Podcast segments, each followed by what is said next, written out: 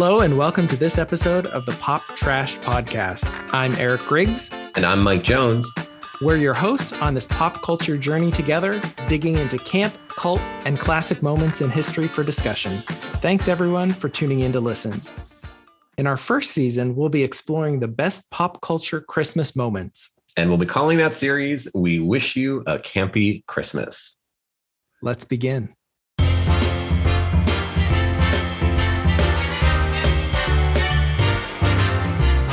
Today, for our first episode, we are going to be talking about A Very Brady Christmas.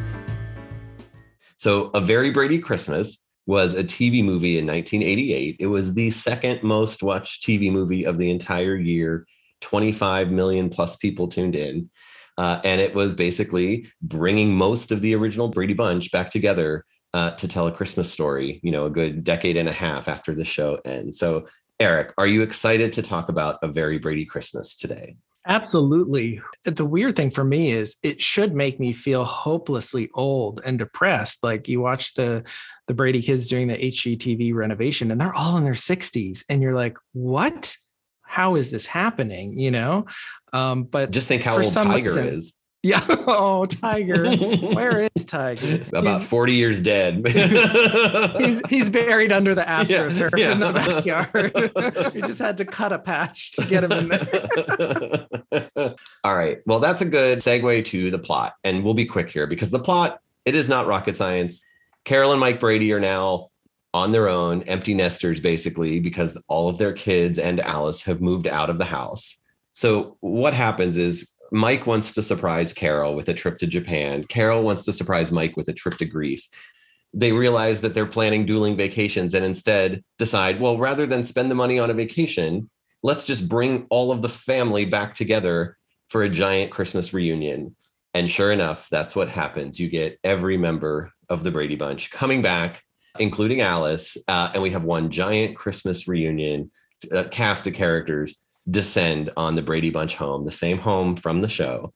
Uh, with a bit of an 80s update, I think. They reconstructed the set, but did it all in pastels. yes, they did. But it looked very 80s. I thought I was like, oh, it was this doesn't look 70s wonderful. anymore. It looks yeah. 80s. it was like you knew it was exactly everything was where it should be. But still the same oven in that brick wall. Oh, Mike. For me, it took me maybe about 10, 15 minutes to get used to there not being a laugh track. It's just missing that you're supposed to laugh here. This is actually an original plot bringing everybody back for a Christmas homecoming. Right. And it was so successful that it was a pilot that spun off The Brady's, uh, a short lived TV series that was less like this, A Very Brady Christmas and the Brady Bunch sitcom, and more Brady something, like 30 something. And it, people just did not warm up to that because that that ain't my Brady's. I think that's right. While it works for a good TV movie and like two hours of disbelief, I'm not sure people want a sequel to the Brady Bunch where we watch them go through their miserable adulthood lives yeah, and struggle with things like, you know, hating their jobs, hating their children, hating their wives or their husbands. this movie is one of those things where the whole cast is in on the joke and they know what they're supposed to be mm-hmm. and they mm-hmm. know what they're doing and they serve it i think incredibly well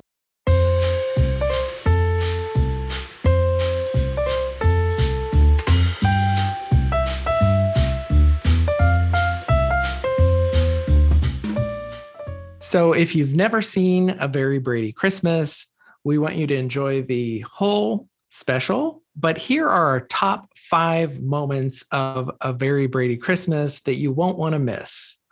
Let's start with number five.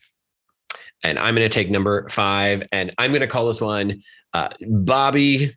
Uh, Bobby's coming out story. uh, uh, no, Bobby is not coming out as gay, but uh, he is coming out as, oh my gosh, dare I say it? Bobby's a race car driver. I know, gasp. Uh, and yes, throughout this special, Bobby is secretly driving race cars while Carol and Mike have no idea.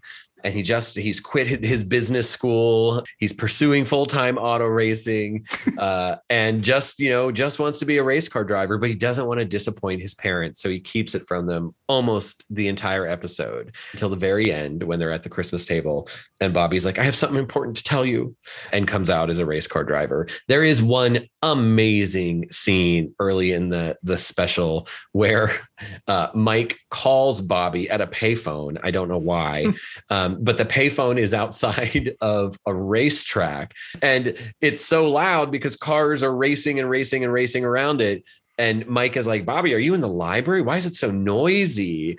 Uh, it's just hilarious that Bobby pretends to be studying. Is just so funny and so kitschy that they give him a coming out arc. Uh, and so that is a number five moment. Which brings us to number four Cindy, not Cindy. So, the Cindy Brady in A Very Brady Christmas is not played by Susan Olsen. Instead, actress Jennifer Runyon takes over the role. Mike, do you remember why Susan Olsen did not return for a very Brady Christmas? I sure do. Susan Olsen was on her honeymoon and decided not to come back and film this special, which, hey, you know, I'm hoping she saw lots of wonderful things and did lots of wonderful things on that honeymoon because she sure missed out on a paycheck. No, I don't believe it. I think she was holding out for that Cindy Brady money. I did watch this in 1988 and did not pick up on the fact that that wasn't Cindy Brady because like there wasn't an internet to Google who the right. heck was playing Cindy Brady. So I just right. assumed it was. You would but, never know back then. but whatever the case, I do believe that the producers were probably punishing Susan for not coming back because they stick the Cindy Brady character at the kids' table. I mean, that kind of makes sense. She's the youngest of the Brady siblings, but yeah, maybe they didn't like Jennifer Runyon's acting either the new Cindy does a, a fairly good job. I mean, it wasn't, you know, Shakespeare she's doing here. The real Cindy Brady, Susan Olsen, does return in future Brady offerings.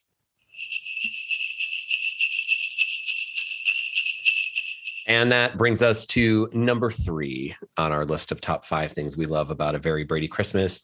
Number three, we're calling Peter's nightgown. Here's the thing about Peter Brady in this special Peter Brady is fine as hell in this special. he looks so good. He is handsome.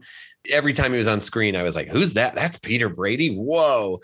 I was 100% attracted to Peter Brady. More than for, his voice was changing. Yes, exactly.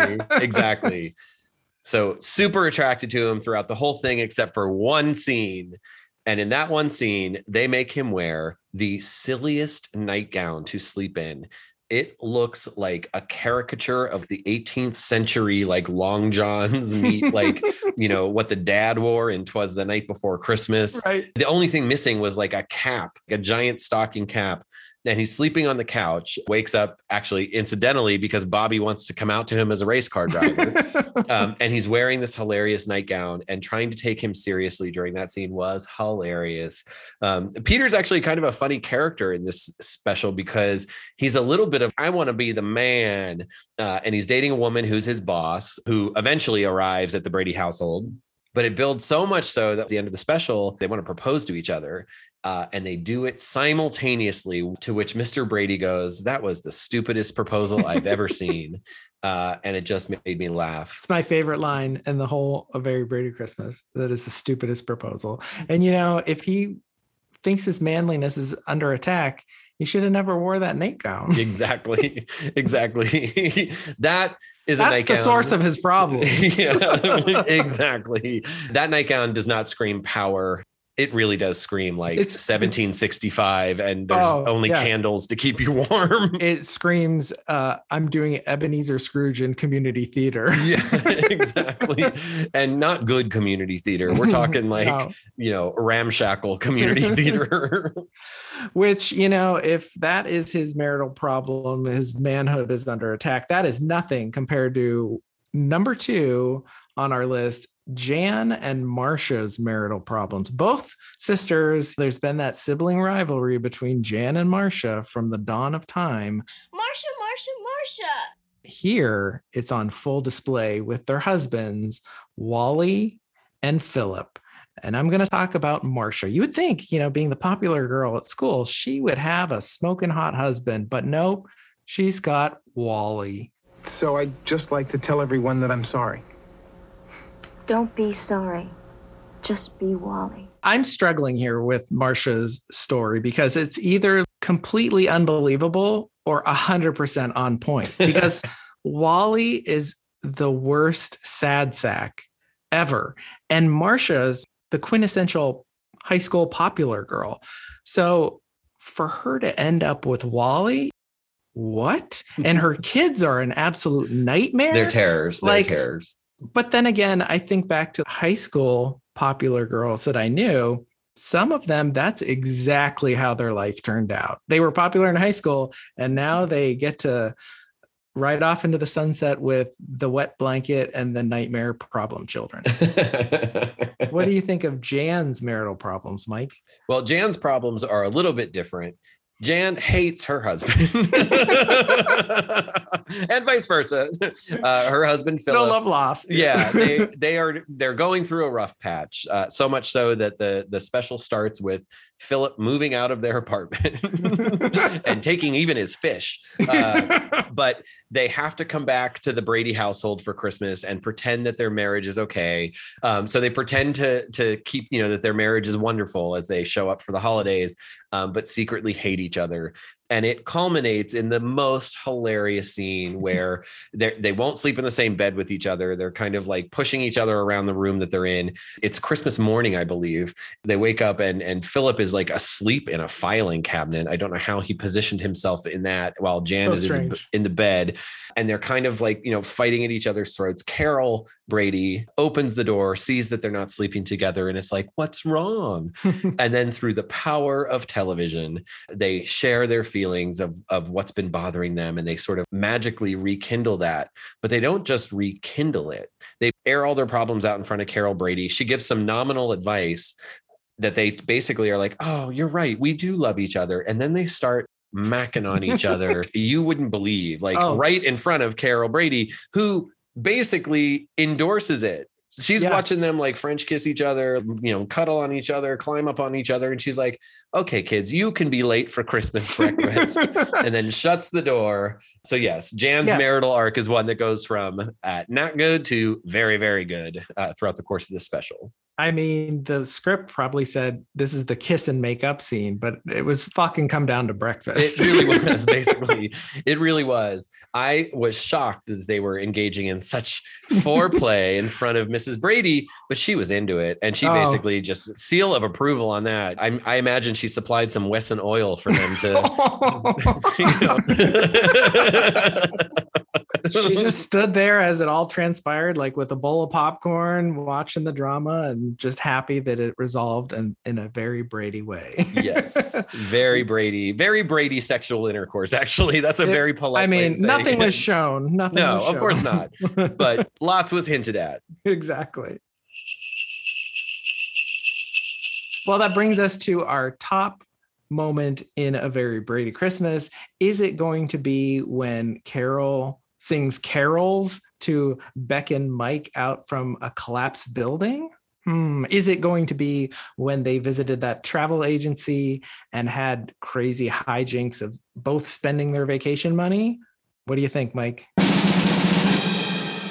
It is not either of those, actually. It is a much more magical, whimsical, wonderful number one, which is, I guess, what we would call Alice and her longtime piece of beef, Sam. I love Alice's character. There is actually, like, honestly, you could make the entire number one here just Alice Yes. um, because they give her like an insane amount of stuff to do in this, this special. But it all sort of is built around the fact that Sam the Butcher, her longtime boo, has left her for a younger woman. And so she's Mm. like basically recently single and comes back to the Brady household, you know, sad and sort of dejected. And they just bring her back in and she just kind of takes on the role that she had during the TV show. But oh my gosh, there is one scene in particular where Alice is telling Mike and Carol that Sam left her and she pulls out a piece of butcher paper that Sam wrote his goodbye note on. And in that goodbye note, tells Alice that he's met another woman. So Sam walked out without saying goodbye. No, Mrs. Brady. My husband left me a note written on paper from his butcher shop.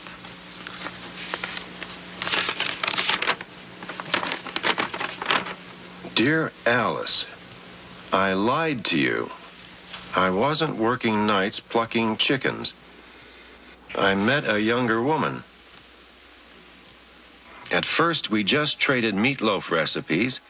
Then one night, she asked me over to season her rump roast. And the way that that's read and Alice's face during it is just classic. but honestly, that is just like the tip of the iceberg of the Alice goodness in this. They give her so much to do. They have her on a rowing machine inexplicably for like 10 minutes. They have her bouncing all over the airport carrying luggage for all the Brady kids as they come back. Just unbelievable the amount of stuff that they have Alice do during this. And she just does it like I, honestly, she's like the workhorse, but it's comic gold. It is excellent. Yeah, it really is. No laugh track with the endless supply of meat puns. It's just silent, but you know it's supposed to be funny. It's also a little dark. I mean, Sam, her longtime lover, has dropped her like a hot potato. Yeah. And is cheating on her. And a little strange that it all wraps up. We won't do any spoilers here, but there is a scene with Sam the Butcher as Santa and will Alice take him back? You'll have to watch a very Brady Christmas to find out. Yeah, I was gonna say we'll have to, you know, let folks tune in to see if uh, Sam realizes that he made a mistake. I knew it was coming. I knew it was coming. Oh well, it was very enjoyable. I would watch that year after year. I think it should be put in Christmas viewing rotation. Oh, this is holiday canon for me now. I think this is up there with like Rudolph Frosty the Snowman. like this is like some of the best Christmas television, camp television that has ever existed. And I don't think enough people really appreciate it. It yeah. was obviously a huge hit, but it's not something that lingers on in perpetuity. It's not something that like airs every holiday season mm-hmm. on some channel, but it is a treat and you will smile your face off from the second this starts to the second it ends. Love it.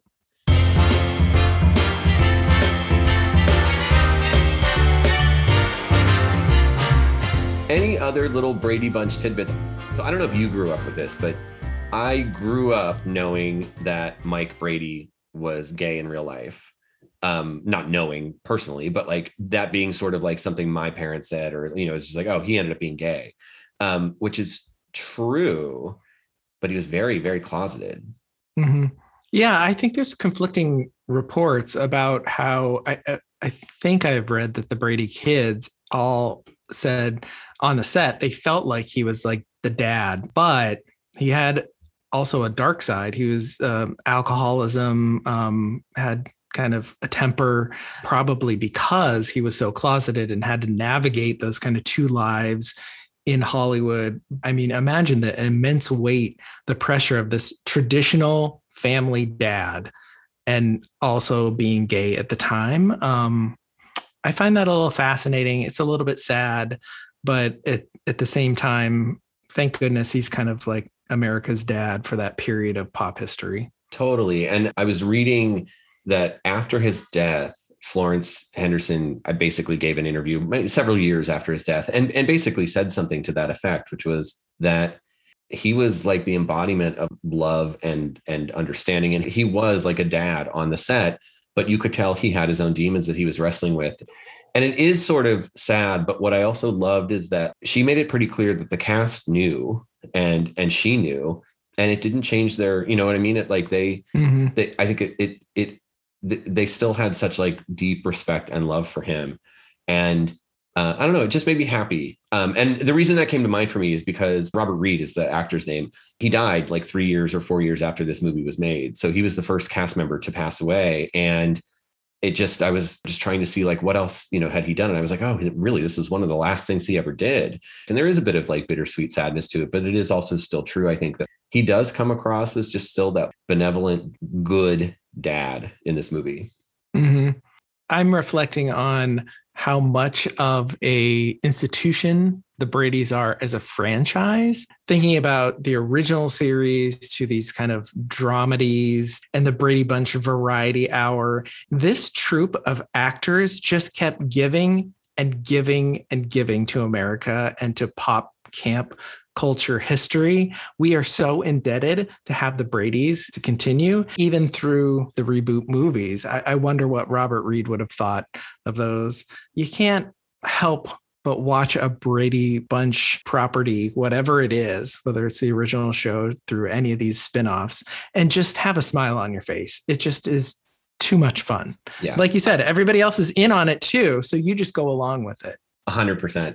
I could not stop smiling, laughing. Highly recommend A Very Brady Christmas. If you want some camp in your Christmas season, there is no better thing to start with than this.